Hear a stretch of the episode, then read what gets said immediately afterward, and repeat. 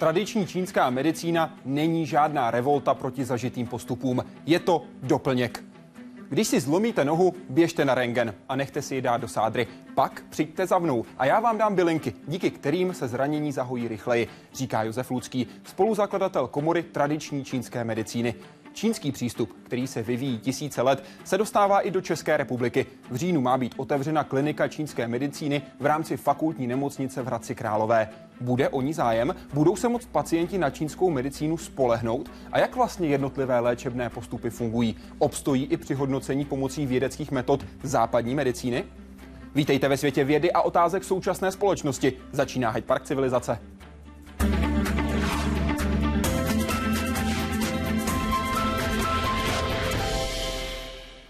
Pane doktore, vítejte, přeji hezký večer. Děkuji, dobrý večer. Všechno, co vás zajímá o tradiční čínské medicíně, možná rozporu, možná spojení s tou takzvanou západní medicínou, můžete se ptát www.hydeparkcivilizace.cz. Tam jsou všechny cesty, které můžete využít pěkně pohromadě. Záleží na vás, můžete si vybrat web, Facebook, SMS, Twitter nebo Google+. Teď vás vezmeme rovnou do světa tradiční čínské medicíny. Jejich běžní lékaři jim obvykle nedokázali pomoct, nebo jen částečně. To jsou nejčastěji lidé, kteří vyhledávají čínskou medicínu. Vydali jsme se v jejich stopách a do jednoho takového centra jsme zavítali. Tisíce let zdokonalovaná, předávaná a střežená tradice. Tradice, kterou se více či méně řídí asi miliarda lidí na planetě. Tradice, která je tak druhým nejrozšířenějším léčebným systémem na světě. Hlavní nástroje, které mají terapeuti čínské medicíny k dispozici, jsou akupunktura, léčba bylinami, masáže, cvičení kung a sestavování speciálního jídelníčku. Z nich skládají celkový postup, který má jejich klientovi ulevit. Paní přišla s ochabováním lítkových svalů, takže v podstatě byla hodně omezená chůze, v podstatě uh, spojená s, se ztrátou rovnováhy, byly problémy se zvedáním vlastně plosky nahoru a v podstatě ta část od kolen dolů je atrofovaná. Takže my se teďka snažíme vrátit zpátky napětí do těch svalů. Čínskou medicínu vyhledávají spíše ženy. Muži jsou podle terapeutů k čemukoliv s nádechem alternativy skeptičtější. Nám šlo o harmonizaci organismu a o hubnutí. E, z pohledu čínské medicíny se jedná o nerovnováhu na úrovni sleziny. Slezinou rozumíme celý trávicí trakt, ne pouze fyziologicky, kousek toho tady v břiše. A podařilo se nám schodit 18 kg? 20. 20 kg.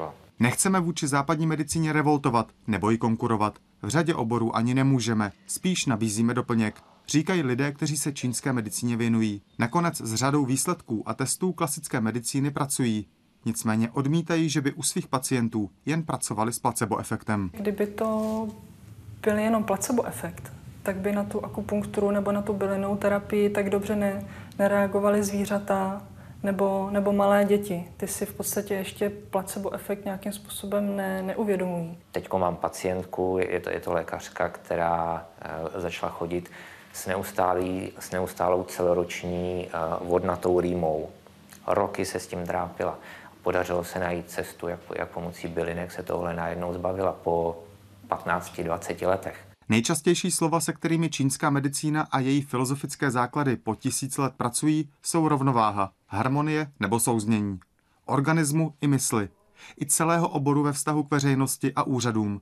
Sice jde o plně hrazenou terapii, bez přispění státu, trvající zájem lidí ale ukazuje, že hledání něčeho jiného nepřestává mít své kouzlo i ve třetím tisíciletí. Jaroslav Zoula, Česká televize. Pane profesore, v čem se liší v postupech a výsledcích tradiční čínská medicína od tradiční medicíny euroatlantické? Co která umí lépe a v čem naopak ve srovnání s druhou zaostává či dokonce řešit neumí? Tak eh, tradiční čínská medicína je postavena na úplně jiném paradigmatu a Těžko se dostáváme vůbec k tomu, jak dělat výzkumy podle našich západních kritérií, protože zohledňujeme individualitu. Stejně špatně jde udělat výzkum z psychoanalýze, když přijdou lidi z depresí, takže co konkrétně, která hodina, která sese, které slovo pomohlo. Protože se dostáváme úplně do jiných dimenzí, než je možnost změřit nějakou molekulu, zvýšit tu molekulu, snížit. Když každý, třeba migrén je 10 typů podle čínské medicíny, vždycky 2000 let léčili bolesti hlavy deseti různými způsoby. Jak teďka se stavit tu práci? Musíme si najít jednu desetinu pacientů, tam dělat ty výzkumy.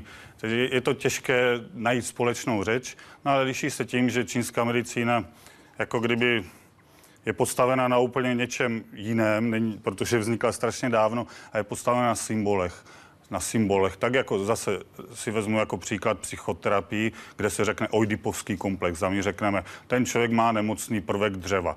Teďka je složité vysvětlit prvek dřevo, ale to je pro mě jako pro lékaře důležitější než ta latinská diagnóza. Na to se ptal jeden z našich diváků, proč, když je takováto symbolika, proč ji terapeuté v České republice, kteří praktikují tradiční čínskou medicínu, nepřekládají do té evropské řeči? Překládají a potřebují na to těch tisíc let, aby se to naučili. Protože to vznikalo tak dlouho, že jeden lidský život je málo, aby jsme si našli nějakou transkripci a autoritativně vymysleli, toto dřevo se bude překládat tak a tak.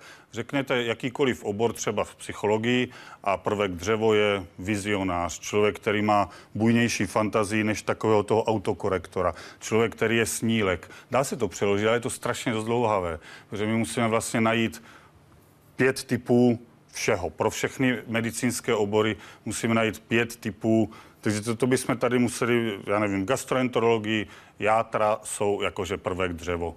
Protože je pět prvků, to jsem neřekl, tak, ale předpokládám, že už je to Dřevo, trošku... oheň, země, kov, voda, těch základních pět Výborně, elementů. no. A to jsou pro nás symboly. Člověk nemá dřevěná játra. To není takovýhle nesmysl. Ale je to jako kdyby symbolika, která jim říká, dřevo je expanzivní. Játra čínské medicíně jsou něco jiného, je to spíš taková je to takový, takový výseč fungování organismu a játra mají za úkol, aby všechno proudilo, jak má. To, že dneska v hepatologii nemáme tuto funkci, to je normálně, ani se nesnažíme říct, že čínská játra jsou stejná jako naše játra. Oni tomu tak řekli akorát. Která medicína, pokud budeme brát tyto dvě odděleně, umí co lépe než ta druhá? Čem je čínská medicína podle vás lepší než ta euroatlantická? Když vezmeme čínskou medicínu v České republice, tak je pořád v plenkách. Takže všechno umí lépe ta západní, protože se může opřít o ty výzkumy. Jinými slovy, pokud nás něco bolí, jdeme v České republice nejdřív k tradičnímu lékaři euroatlantickému, ano až případně k tomu, který praktikuje čínskou medicínu? Já si myslím, že vzhledem k tomu, že čínská medicína tady od revoluce, tak tento postup je jediný správný. Nechat se vyšetřit, nezanedbat nic, ale pak třeba nejíst farmakoterapii 10 let, kdo to chce jíst, patáky plnou hrst.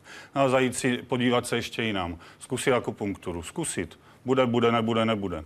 Co ty výsledky? Co umí tradiční čínská medicína lépe, nežli ta euroatlantická? Tradiční čínská medicína je etnomedicína. V tom regionu, kde vznikla, museli lékaři vyléčit všechno. Ta civilizace nám byla v mnohem blízká. Byl tam kariérní žebříčky, závis, nenávist, byli tam divoši, byli tam civilizovaní lidi. Naučila se obrovský, obrovské spektrum nemocí. Umí všechno.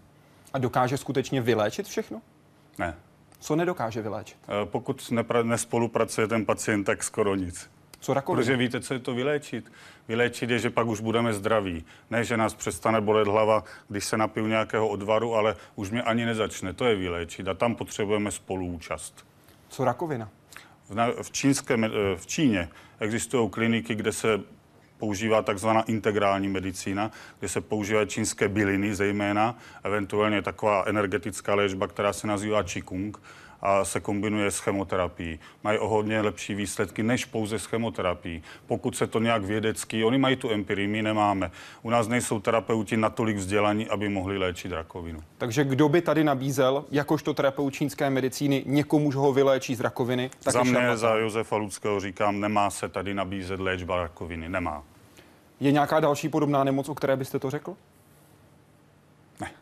Nemoci srdce, psychické nemoci? To tady zvládnou Předpok- čeští terapeuté? Jo, ano, předpokládám, že všichni ty lidi jsou vyšetření a vědí, do čeho se pouštějí. Ideálně je kombinace s praktickým lékařem nebo s odborníky, kteří neřeknou šmahem, to je blbost, to nesmíte. Pokud jsou otevření, my jsme vždycky otevření.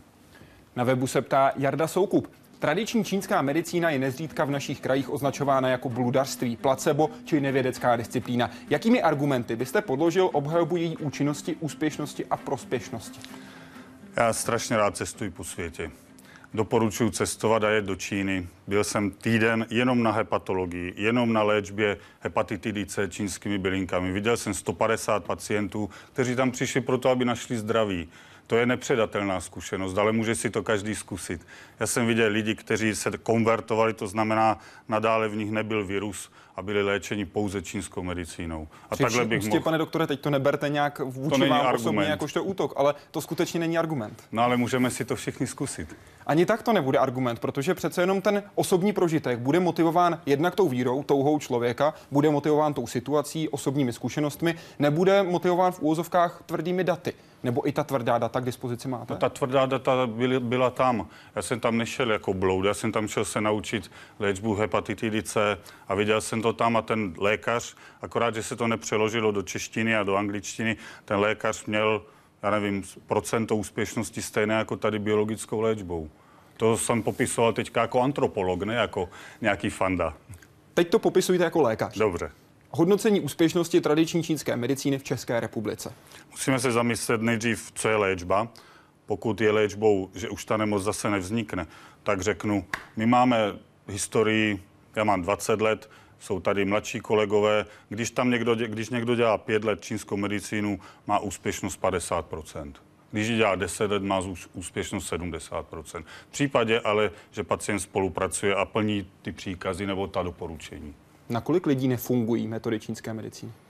Na kolik lidí? Jako procent? Procentuálně. No, na všechny, co nebudou chtít spolupracovat, co to budou chtít přehodit na toho alternativního, protože se bojejí, tak nejdou na normální medicínu, tam by se dověděli diagnózu. Já ta čísla nemám, já nejsem vědec. Mě de, necítíte se být vědcem? Cítím se být vědcem, ale nemám moc času, abych sbíral data a přesvědčoval lidi. Já je přesvědčuju tím, že přijdou ke mně do ordinace, což je subjektivní, beru.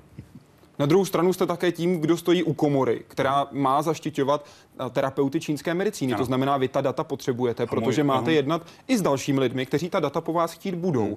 Teď čím víc stoupá komunita nadšenců a nejenom nadšenců vyléčených pacientů, lidí v našem oboru vzdělaných, tak tím víc se můžeme pouštět do dalších a dalších nutných kroků. Ale ještě, jak jsem říkal, my jsme ještě pořád za plenkama. Takže můj úkol je školit šikovné terapeuty, školit vzdělané terapeuty a školit nebloudy. To znamená, čeští terapeuté čínské medicíny se ještě nedostali do fáze, aby nabízeli statistiky úspěšnosti. Protože to je strašně náročné dělat výzkumy, tak, jak jste to řekl. Ještě jsme se tam nedostali, nemáme tolik lidí. Vy jste zmínil, že úspěšná může být léčba u každého, kdo spolupracuje. Není to trochu berlička, když potom čínská medicína neuspěje říct, tenhle člověk nespolupracoval? No, záleží, jak to vezmeme. Může a nemusí. A máte jistotu, že není? Ano. Můžeme si to ještě nějak vydiskutovávat. Tak pokud ten člověk spolupracuje, tak ono skoro není žádná nemoc teďka, kromě té rakoviny, která a genetických dominantně genet, eh, dominantně zděděných nemocí, kde by nedošlo ke zlepšení.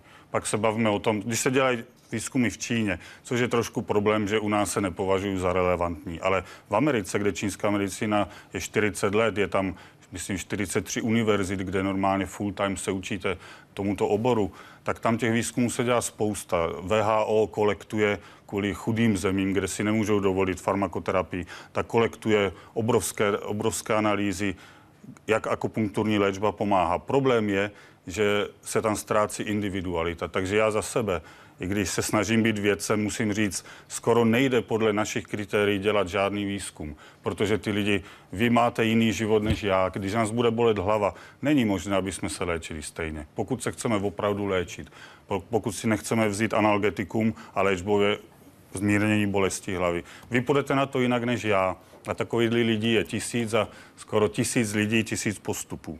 Takže tam je problém a tam jsou úskalí téhleté metody a, a vědeckých prací. Pane doktore, na Facebooku se ptá jeden z našich diváků. Existují široké dvojitě zaslepené studie proti placebo skupině jednoznačně potvrzující přínos čínských metod, nebo se jedná jen o další pokus, jak protlačit šarlatánství do medicíny založené na důkazech? Existují zaslepené studie, že No, tak jak podle všech kritérií. Jak jsem řekl znova, ztrácí to individualitu, protože se nestydím říct, že já pracuji s individualitou pacienta. Ty zaslepené studie se dělají tak, že jsou akupunkturisté, kteří podle nějakého protokolu dělají akupunkturu, nevědí, koho léčí, nemluví spolu a vzniklo teda ze sbíraná data, lze si to najít na internetu, ze sbíraná data dalece překračují placebo. Můžete jmenovat nějaké studie konkrétně, aby si naši diváci mohli dohledat, dočíst? Například eh, léčba zvracení těhotných žen akupunkturou, protože farmakoterapie v prvním trimestru je nebezpečná. Takže to, když se dá nauze a těhotných akupunktura, je to zaštítené VHO. Například tahle práce hezky dokladuje účinnost akupunktury. A co dalších metod čínské medicíny? Také? K dalším metodám fitoterapie, to je léčba hmotou. To léčba jsou, bylinami. Ano, léčba bylinami je léčba hmotou. V podstatě z mnoha, z mnoha bylin, jak západních, východních, po celém světě vznikla pak farmaka. Ty látky jsou tam doopravdy. Takže... A ty dvojitě testované skupiny, ty testy, zaslepené které probíhají, studie. ty dvojitě zaslepené studie, hmm. jsou také u fitoterapie? Jsou také u fitoterapie. Jejich v čínském, v čínštině vychází v každé nemocnici, v každé provincii je tam 200, já nevím, různých ča- odborných časopisů, které se zabývají pouze tímto, protože soudobí Číňané nejsou žádný bloudi, to jsou věci, jako my ty, ty medici studují jak západní medicínu, tak čínskou medicínu. Problém je s dostat, do, dostatkem tlumočníků a, a s poptávkou po těchto pracích. Pane, pane doktore, existuje z pohledu čínské medicíny zdravý člověk? Ano, existuje a je to jako kdyby maják na ostrově. Do toho majáku nemůžete, ale vidíte, kterým směrem se pohybovat od toho, kde jste. Takže je nějaký ideál, ale nejsme zdraví, protože každý máme nějakou konstituci. Pro nás to je zdraví, protože si na nic nestěžujeme. Z čínského pohledu ta vaše konstituce vás předurčuje v životě k nějakému vývoji, do nějaké nemoci nebo do nějakého stavu. Cholerik může být relativně zdravý, pouze vybouchne, flegmatik relativně zdravý, pouze flegmatik. A, a kde to zdraví je někde mezi nimi, takže my používáme širší význam, širší termín konstituce. To znamená, že toho majáku nikdo nedosáhne. Ne. To znamená, absolutně zdravý není nikdo. Hmm. Je tedy čínská medicína daleko víc zaměřená na prevenci než ta západní? První knížka, kterou, to je taková Bible čínské medicíny z druhého století před naším letopočtem, byla knížka o prevenci. Druhá knížka byla kuchařka, nebo druhá taková zásadní knížka byla kuchařka, která se zabývala léčbou infekčního nemocnění. Zajímavé je, že léčba prvních tří dnů infekce byla rozepsána do 64 kapitol v roce 210 platí, co říkala Ludmila Bendová z Centra tradiční čínské medicíny v roce 2007 v České televizi, kdy ona řekla, cituji, lékaři čínských velmožů byli zpravidla placeni tehdy, jestliže jejich svěřenci byli zdraví. Protože když ten svěřenec onemocněl, tak to znamenalo, že lékař jakoby nerespektoval nějaký preventivní aspekt. Toto platí a stejně tak pak platilo když je člověk zdravý, tak lékaře vyvážit stříbrem, ale za předpokladu, že se ty rady dodržovaly, protože nešlo zaručit zdraví pokud si ten člověk dělal, co chtěl a nerespektoval rady. Když přijdu k lékaři čínské medicíny, co přesně se bude dít? Jak mě vyšetří? Tak eh, na začátku by se mělo probrat západní diagnózy, když použiju tento termín, není úplně správný, s čím ten člověk přichází, jak se léčí a jestli to nebude interferovat. Tak jak interferovala moje košile na začátku, tak jsem si musel převlíknout. No a potom nastoupí tradiční čínský diagnostický proces. To jsou čtyři věci plus dvě pomocné. Můžu to říct teďka? Povídejte, prosím. To je pohled, kdy si toho člověka už od dveří ocejchujeme zase podle nějaké typologie. Jak je těch pět prvků, tak je pět hlavních typů lidí a to je důležité, jak ten člověk přijde, jestli ho někdo dovede, jak on aktivně vystupuje. A vy si to už překládáte, byť jsem internista původně do jinu, yangu, to jsou už ty symboly. Tvořím si svoji symbolologii. A teď a... promiňte, yin a yang či a podobně. Hmm. To jsou termíny, které vyberete jenom jako termín, nebo je berete jako skutečnou úvozovkách věc. Jako skutečné vyjá, jako vyjádření jako vyjádření. skutečného. Jako pojem hmm. něco, co zastupuje. Pokud dokážeme se shodnout, že existuje nějaká vitalita. A to používáme tento termín běžně. Tento člověk, toto dítě má takovou vitalitu, toto dítě takovou. Používáme ho, byť ho nemáme přesně zadefinovaný. My tu čchy, tu vitální sílu máme zadefinovanou přesně. Co všechno má dělat, jak má zhruba vypadat a kde je ten maják, kterého nikdo nedosáhne, abych si mohl, abych dostal dva body. Maják a tady ten konkrétní pacient. První bod tedy byl takzvaný šenk, ten pohled. Mm-hmm. Co je druhý bod? To není šen, je jako kdyby šmrnc, vzezření. vzezření. Třeba vy máte perfektní šen, to znamená, že budete dlouho živ, ale to si vás nesnažím tady teďka Já to koupit. zaklepu raději. no takže první je pohled, Wang. Wang Jen, diagnoza pohledem. Pak je diagnoza nasloucháním, kdy poslouchám vás vůbec něco říkáte, ale jak to říkáte, jak dýcháte, potažmo, jestli jsou tam nějaké jiné zvuky, které můžou vycházet, chrapot, škrundání břicha, cokoliv jiného. To je taková menší diagnostický postup. A pak je obrovské, obrovské téma dotazování, anamnéza. To dotazování probíhá podle předem stanoveného harmonogramu pořadí otázek. V 16. století se to kodifikovalo. Nezapomeňte se zeptat na to, to, to, to, to, to. A vznikl takzvaný systém deseti otázek, což je deset velkých okruhů, které, který, které vytvoří síto aby jsme vychytali tu konstituci pacienta. Tak on přijde s hlavou, ale my se ptáme zejména už na ginekologii, na šlachy, na, na zažívání, protože ta naše medicína je holistická, je celostní. Co zkoumání jazyka a tepu? No, tak potom je ještě pohmat a na konci zkoumání jazyka a tepu. Těch tepů je přes 20-24 různých druhů tepů. No a to je, to je právě to, co nemůžou zkousnout mnoho našich lidí, protože tím tepem se dovíte moc věcí, ale třeba zkoumám tady vlevo tep na játrech, ale to nejsou játra pro hepatologa. To je právě nějaký ten dřevěný princip ve mně. Já třeba tím tepem zjistím, jestli jste vizionář nebo nejste. Jestli máte tendenci k bolesti hlavy nebo nemáte. Jestli se vyznáte v tlačenici nebo nevyznáte. To všechno jsou játra, ale dovolte mi používat ten symbol, jinak se ten systém rozsype. To je právě chyba integrované medicíny, kde Číňané v současné době se strašně snaží pozápadnit tu terminologii a někdy už nevíte, jestli jsou to játra, která vylučují žluč a ta továrna organismu, anebo jsou to játra jakožto podvědomí a to, co dělá sny. Takhle to bylo původně. A já bych strašně rád, aby všichni, co dělají vědecké výzkumy a dvojitě slepé pokusy, ne, neukradli toto, protože pak už to nebude zkoumání čínské medicíny, ale zkoumání ženšenu, akupunkturního bodu Cusan Li nebo masáži na břicho. Už to nebude ono. Ono to je opravdu, to vzniklo za jiných podmínek a jsem rád, když si to zachová ideální vymyslet, jak to zkoumat, ale nechat tam toho ducha. Vzniklo Jinak to za jiných mrtvý systém. V jiných podmínkách to hmm. ale také teď žije a funguje. Hmm.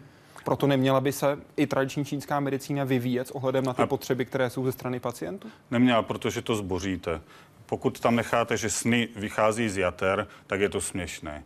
Ale já to neříkám lidem, nebo to se těžko prezentuje, ale pokud si podržím toto, že sny vychází z jater, tak já potom můžu léčit i ta játra, já nevím, primární biliardní, cirhózu pomocí tím, že díky tomu, že zanalizuju sny. Víte, že to, to je takové propojení, ale to propojení je neopakovatelné. Indové to vymysleli jinak, egyptiané to vymysleli jinak, u nás před stolety se to vymyslelo jinak. My jsme si zničili tu tradici upalováním a opouštěním starého, jakmile se objeví něco nové. To vidíme ve farmakoterapii. Vždycky to je vědecká medicína, ale já jsem byl gastroenterolog. Tak se léčilo jedným lékem, nevím, jestli tady můžu říct, cimetidin a bylo to super, všichni tím. Pak vznikl ranitidin a cimetidin se prohlásil, že strašně škodí. A najednou milion studií, milion ne, mnoho studií doložilo jeho škodlivost, i když předtím byl vychvalován. A přišly blokátory protonové pumpy. A najednou se zjistilo, jak ten předchozí lék, kolika lidem škodí. Víte, a pořád to je vědecké. A jste připraven přijmout, když se objeví takový názor, že tradiční čínská medicína je ve svých metodách chybná a škodlivá? Při, přijmout ten názor. Osobně a profesně nejsem připraven, protože vím, že není. Co když se objeví, řekněme, studie? Aha. Jako jste teď popsal tyto jo, studie? Jo, jo. Nový názor, objektivně popsaný, objektivně definovaný, který bude říkat, tohle je špatně, tohle hmm. škodí místo, aby pomáhalo. Jste připravený říct, ano, máte pravdu, tohle je špatně? Já jsem připravený to opustit, pokud by se takhle něco objevilo. Vy jste zmínil to upalování. Hmm?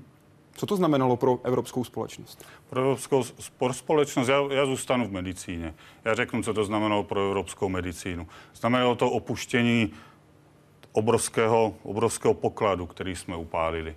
Znamenalo to opuštění naší fitoterapie například, nebo našich postupů, proto my teďka hledáme tamhle za Himalájemi. A jsme jako podivíni, kteří se snaží implementovat něco úplně cizího tady do našeho kontextu, ale jako při vší úctě k farmakoterapii, ale když budu jíst jenom prášky, nebudu přemýšlet, proč se mi ta nemoc vyvinula, co z těch léků víme a nemusíme si zastírat, že třetí příčina, třetí nejčastější příčina nemocnosti a úmrtí je farmakoterapie. To je, se musí taky říct. Když jste to teď definoval tak ze široka, zkusím to hmm. možná z v vozovkách zúžit eh, tu definici. To upalování znamenalo, že my jsme tady měli náběh na podobnou tradici a. léčbou bylin, a. jako byla v Číně. Jasně, Jenom tím, že ty v vozovkách takzvané tehdy čarodějnice hmm. byly upalovány. To byly ano. ty nositelky znalostí? Ano.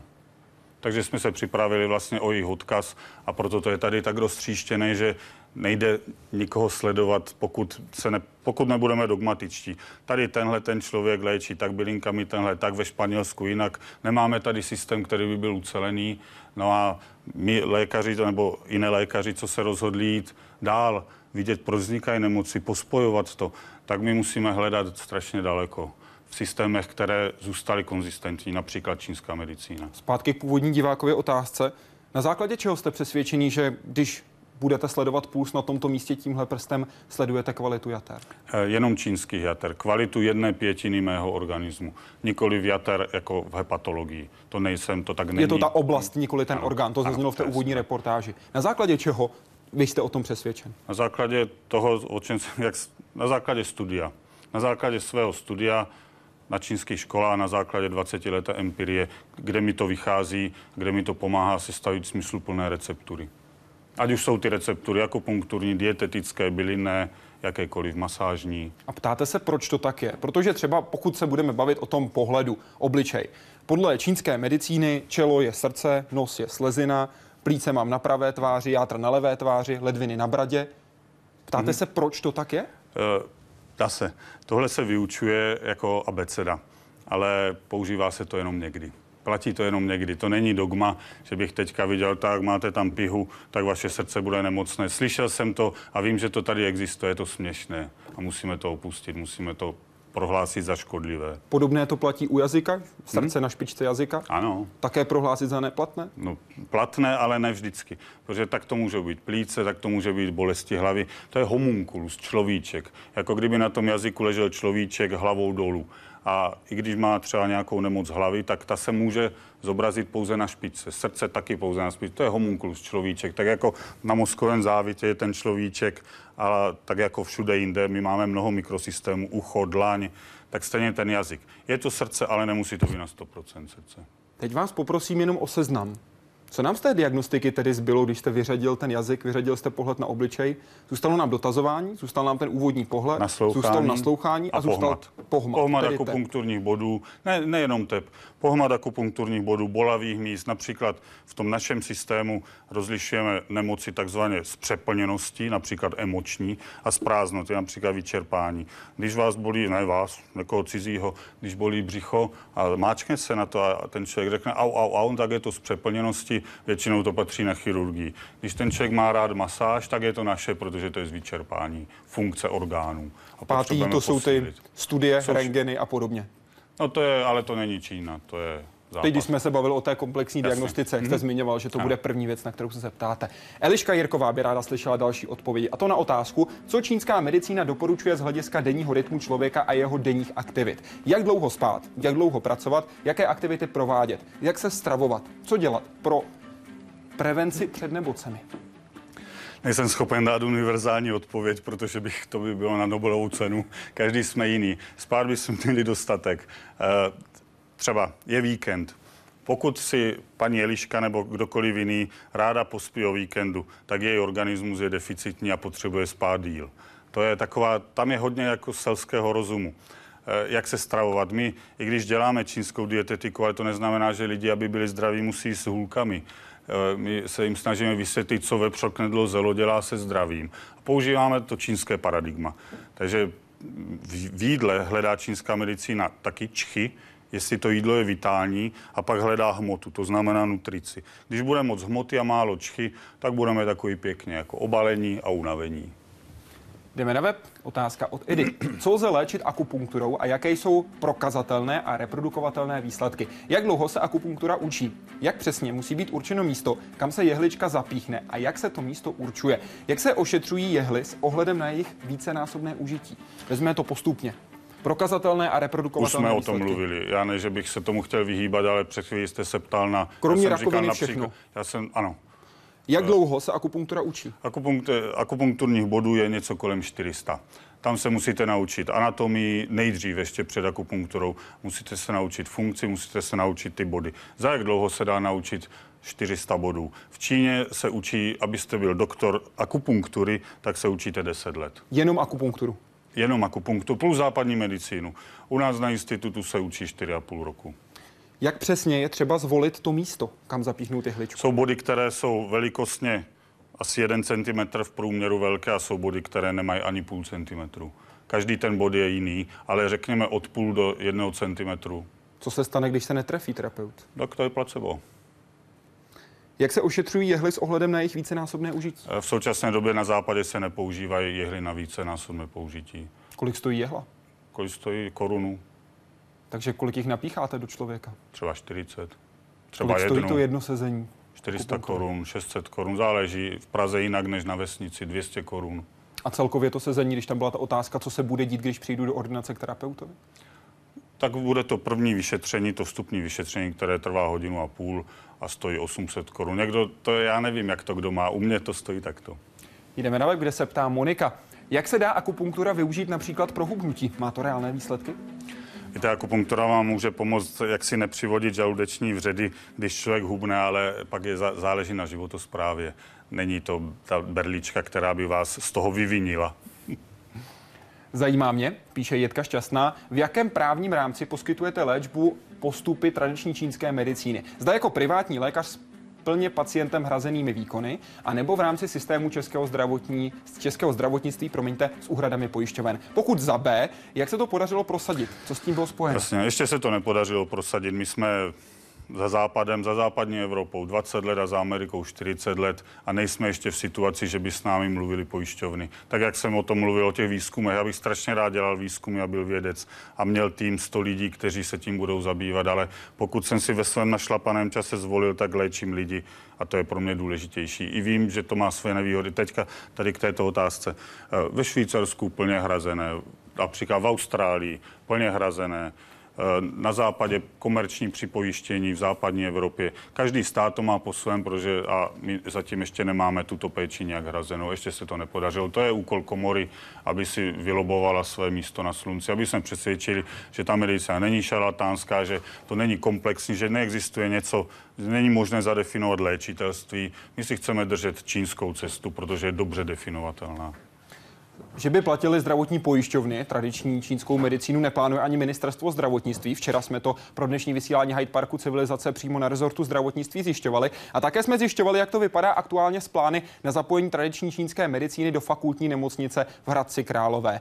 Ředitel fakultní nemocnice, profesor Primula, nám řekl, že klinika by měla být spuštěna od října roku 2014, přičemž se počítá s tím, že by fungovala jako modelové centrum pro střední a východní Evropu. Propojení, co se týká České republiky a Číny, je v tuhle chvíli na úrovni prvního náměstka ministra zdravotnictví a první náměstka, prvního náměstka čínské ministrně zdravotnictví. Počítá se totiž s tím, že bude a už ostatně byla navázána spolupráce mezi Hradeckou fakultní nemocnicí a nemocnicí v Číně, konkrétně v provincii Shunan. V České republice ve fakultní nemocnici v Hradci Králové by mělo v úvodu pracovat pět lékařů, z toho budou dva čínští lékaři, dva čínští profesoři. Čeští lékaři budou studovat naopak v Číně, tak aby si doplnili a rozšířili své vzdělání, přičemž počítají s tím, alespoň jak říká profesor Primula, že by denně mělo do fakultní nemocnice, do této kliniky k této léčbě dorazit zhruba 60 pacientů. Máte radost, že ve fakultní nemocnici bude čínská medicína? Byl jsem u zrodu. U nás byl pan ministr z Chunanu, když se domlouval kontrakt a měl jsem přednášku o tom, jak učíme, jak rozumíme pulzům a tak, aby byli docela spokojení. Počítá se s tím, že se začne akupunkturou, léčbou bolesti, posléze případně je připraven ředitel Primula rozšířit, například na fitoterapii a podobně. Myslíte si, že tohle je, správný krok rozdělit ve do dvou více etap, minimálně dvou? Myslím si, že je velmi pragmatický, protože si musíme na čínskou medicínu zvyknout v tomto kontextu. Jak dlouho to bude trvat? Nevím. Počítá minimálně se 60 pacienty denně, to je 1800 měsíčně, 22 tisíc bez 40 ročně. Bude jich dost? Bude o to zájem? Podle toho, jak to, to bude super vidět, jak tam, protože je to publikované a budou se tam provádět automaticky analýzy podle, podle kritérií naší západní medicíny. Takže bude to, je to velmi důležitý krok a pomůže nám přiblížit čínskou medicínu. Doufám, věřím v to. Já mám 20 let, 20 pacientů denně, ale nejsem vědec a nemám takové PR takže jsem subjektivně o něčem přesvědčený. Myslím si, že se to může podařit. Co to znamená, že nemáte takové PR v okamžiku, kdy máte 20 pacientů? Stihnul byste jich víc, jenom se o vás neví? Ne, ne, ne, tady, no, to je, já to nemocnici v Hradci Králové přeju a přeju nám všem, aby se jim to podařilo, ale už se o tom mluví a ještě to ani nevzniklo. Takhle jsem to myslel, že... Tak je to poměrně výrazná změna pro české je zdravotnictví. to super úplně. Je to, no super. to ne, já nehodnotím, já jenom říkám, že to je velká změna, proto se o tom mluví. No já říkám, že to je super.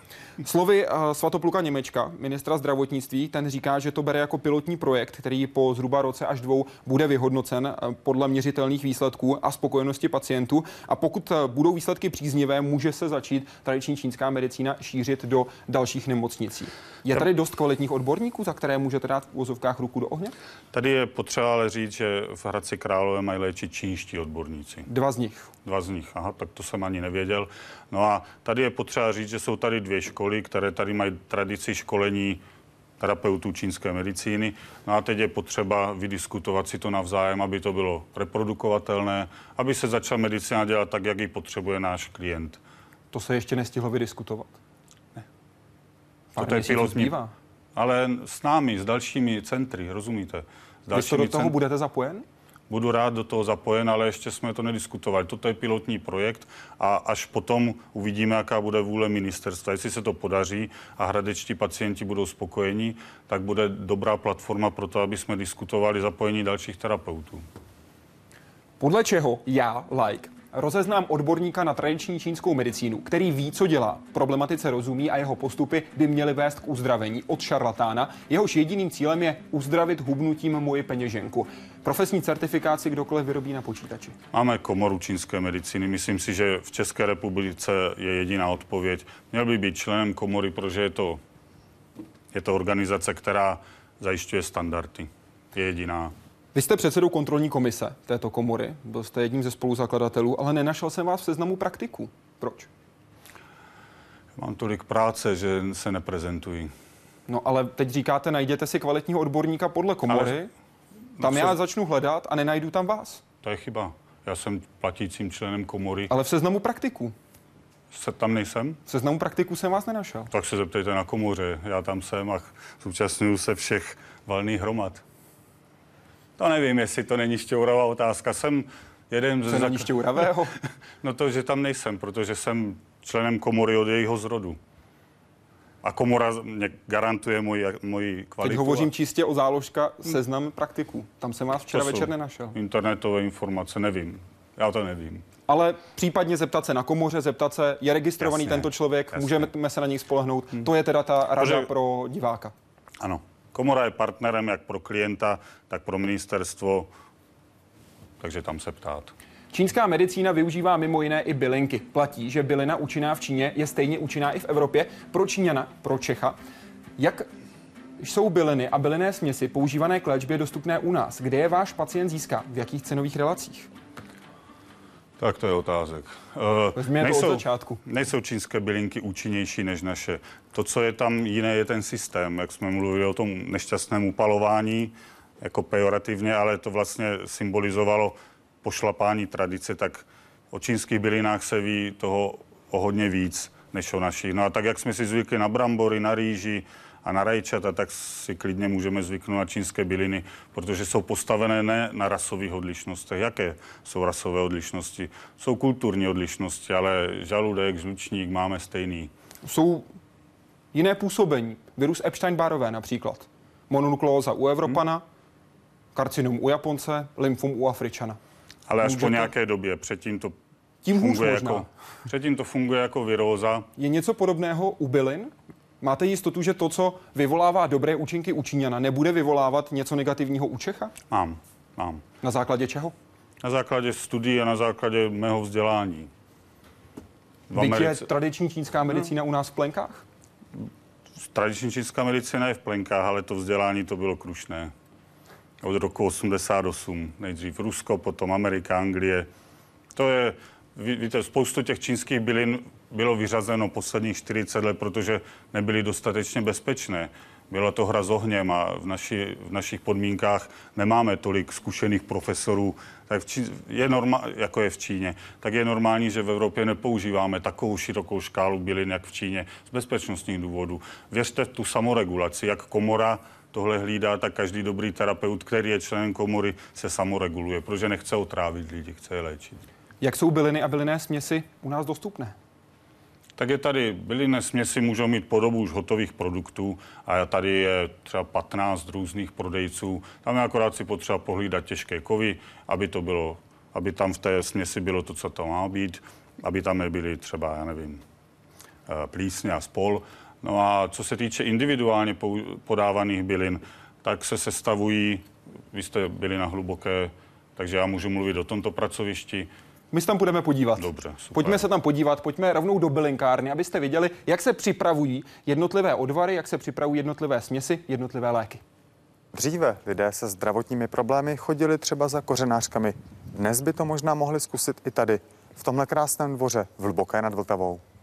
Tady v této bylinkárně, jinak obvyklém potravinářském provozu, se zpracovává na 300 více či méně exotických surovin z celého světa, nejen z Číny.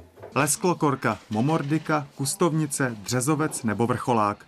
Malebná česká označení pro tradiční byliny čínské medicíny. Jejichž výtažky se tady mění ve vývary nebo tablety.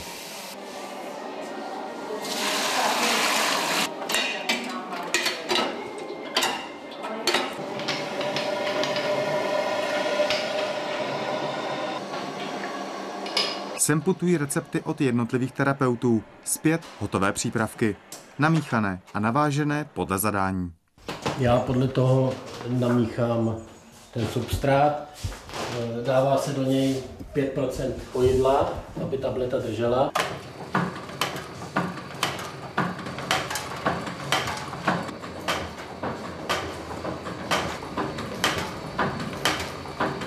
Jediné, co kamerou a mikrofonem zachytit a zprostředkovat nedokážeme, jsou zdejší vůně a jiné čichové vymy. Co krabička, to úplně něco jiného. Třeba taková škumpa smrdutá svému názvu nakonec moc nedostává. Za to takový pajasan žláznatý nebo orobinec úzkolistý. Dají nosu docela zabrat. A pak takový skořicovní čínský. To je přesně to, co každý čeká. Pro nos. Čistá radost. Gram po gramu se v této bylinkárně dostanou během roku až na tuny a tuny zpracovaných surovin. Takový zájem o bylinné přípravky dokládá, že i v Evropě nebo Česku lidé čínskou medicínu vyhledávají a stává se pro ně stále víc běžnou alternativou k té obvyklé. Jaroslav Zoula, Česká televize.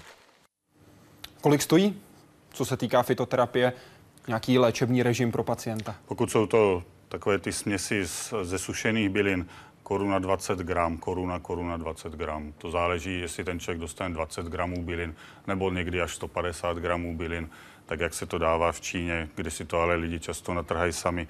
Takže takhle se to zhruba pohybuje. Já nemůžu říct stovku na den, protože můžeme léčit z 5 gramy na den, to znamená 5 korun, a můžeme léčit ze 120 gramů na den, a to znamená 120 korun. To znamená měsíčně 100 korun až 1000 korun, ano. to dobře dopočítávám.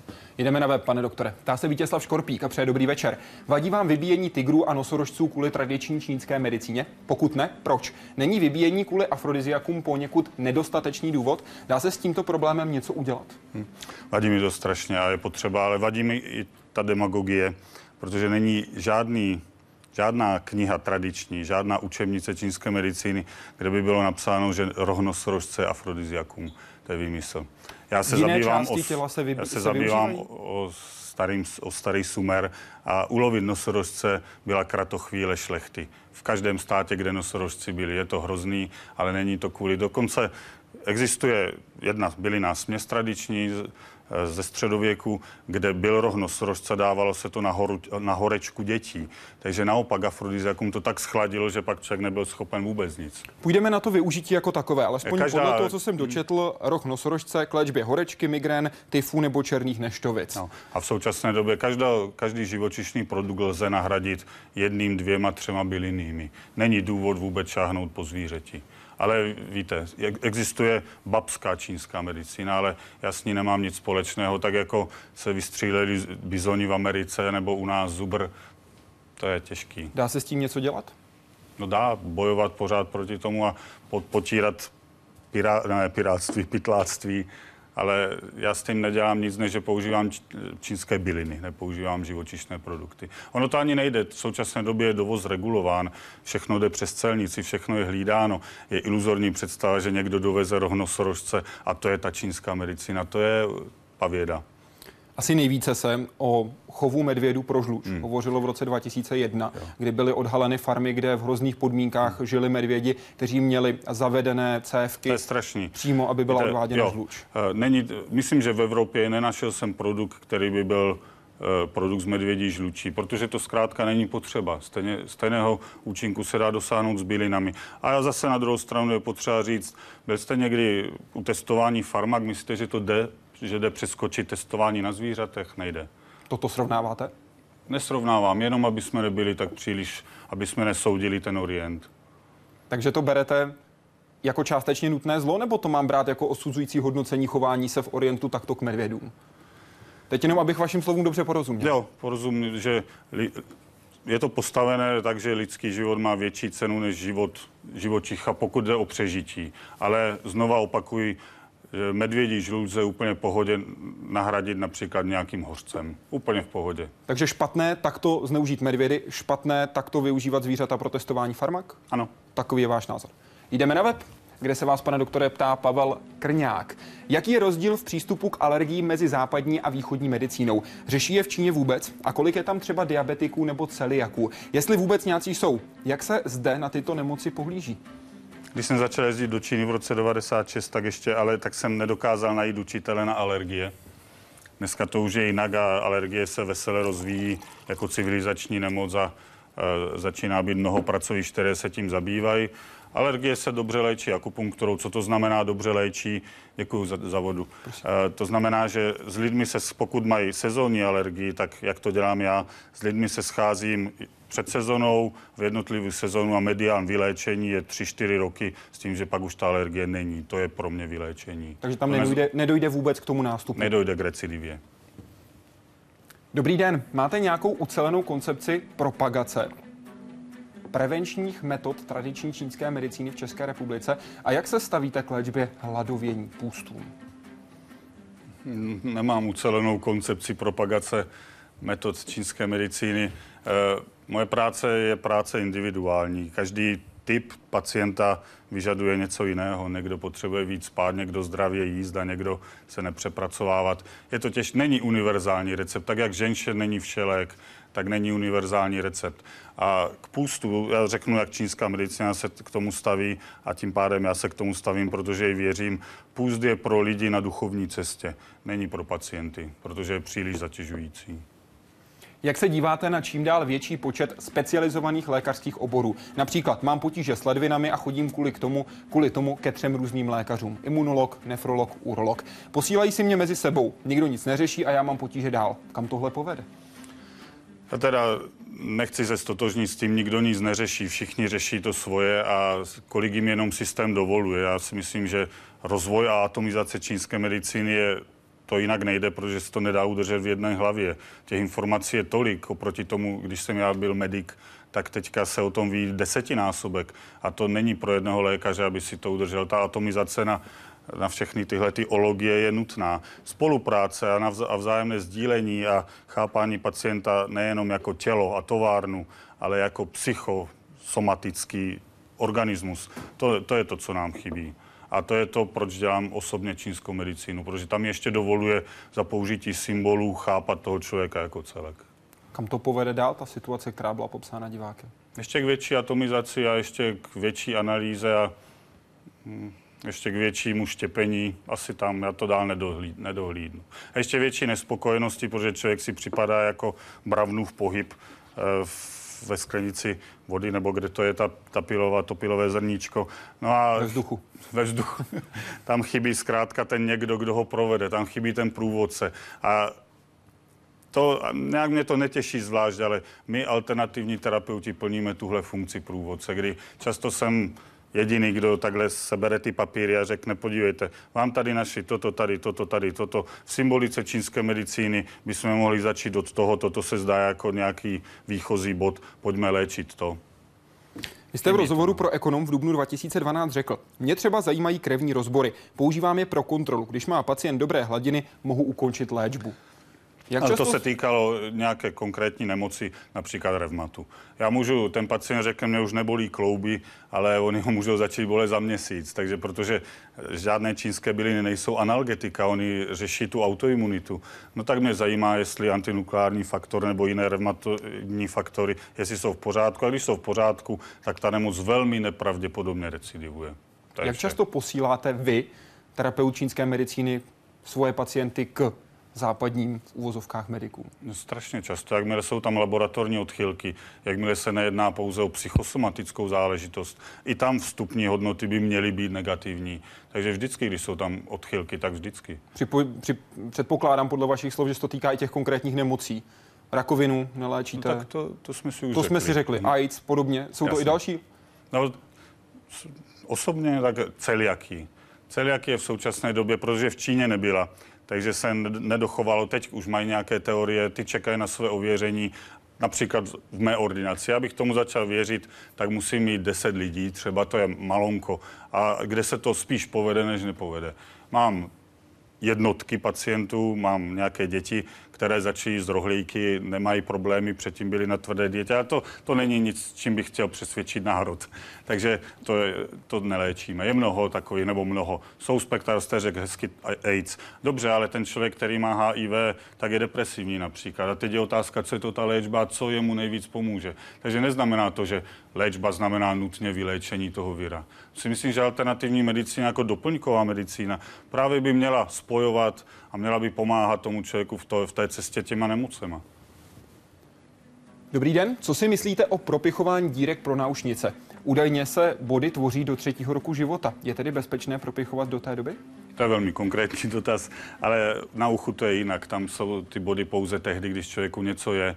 A i když jsou popsané nějaké nějaké případy, kde napíchnutí ucha zhoršilo zrak, já tomu osobně nevěřím. Myslím si, že ta cesta je jednosměrná. Pokud mám něco v těle, moje ucho reaguje, ale pokud si udělám piercing na ušnici, tak nezareaguje moje tělo. Tak, takovou mám zkušenost.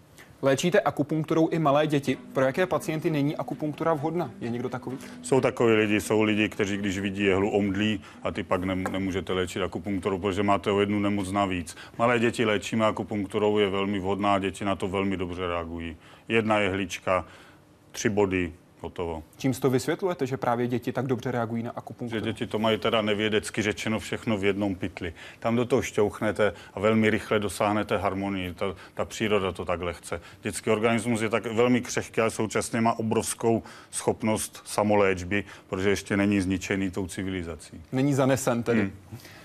Na webu se ptá Ana.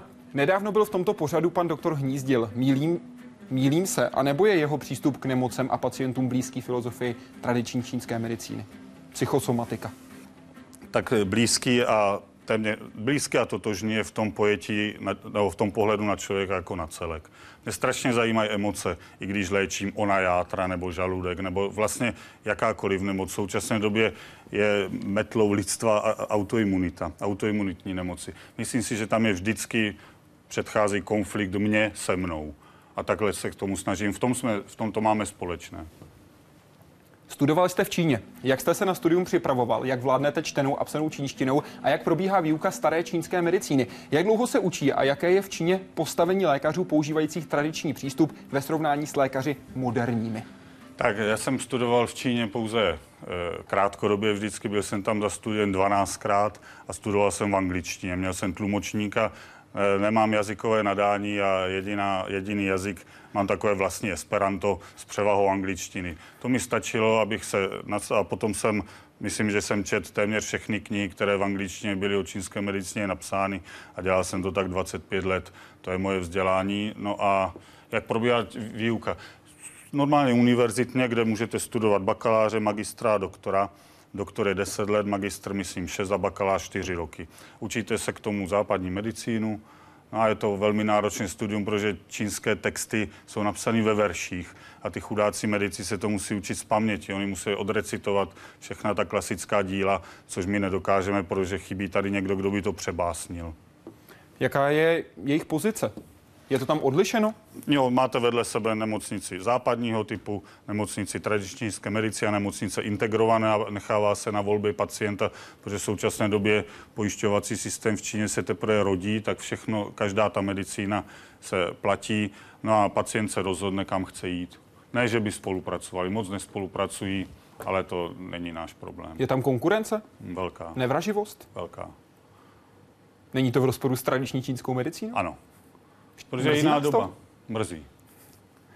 Pojedete zase do Číny? No jasně. Dvakrát za rok. To bez toho nejde, to, tam se, jenom tam se to dá naučit. Pane doktore, děkuji za vaše názory, za váš pohled na svět. Děkuji za návštěvu Hyde Parku Civilizace. Děkuji moc krát, bylo to příjemné, i když nejednoduché. Hezký večer. Naschánou. Příští sobotu už se s Hyde Parkem Civilizace neuvidíte, protože nám začíná takzvaná letní přestávka. Ale my se spolu uvidíme v pátek, protože ta, ta témata, na která jste ze soboty zvyklá, se přesouvají na páteční Hyde Park ČT24 a příští týden budeme mluvit o dní D, protože to je 70 let od jedné velké akce Operace Overlord a proto se můžete ptát právě na to, co, jaké byly důsledky, co byly příčiny a jak vůbec proběhlo celé vylodění v Normandii. Budete se těšit, doufám, v pátek ve 20.05. Nezapomeňte také na pondělní Hyde Park ČT24. Teď vám přeji hezký večer.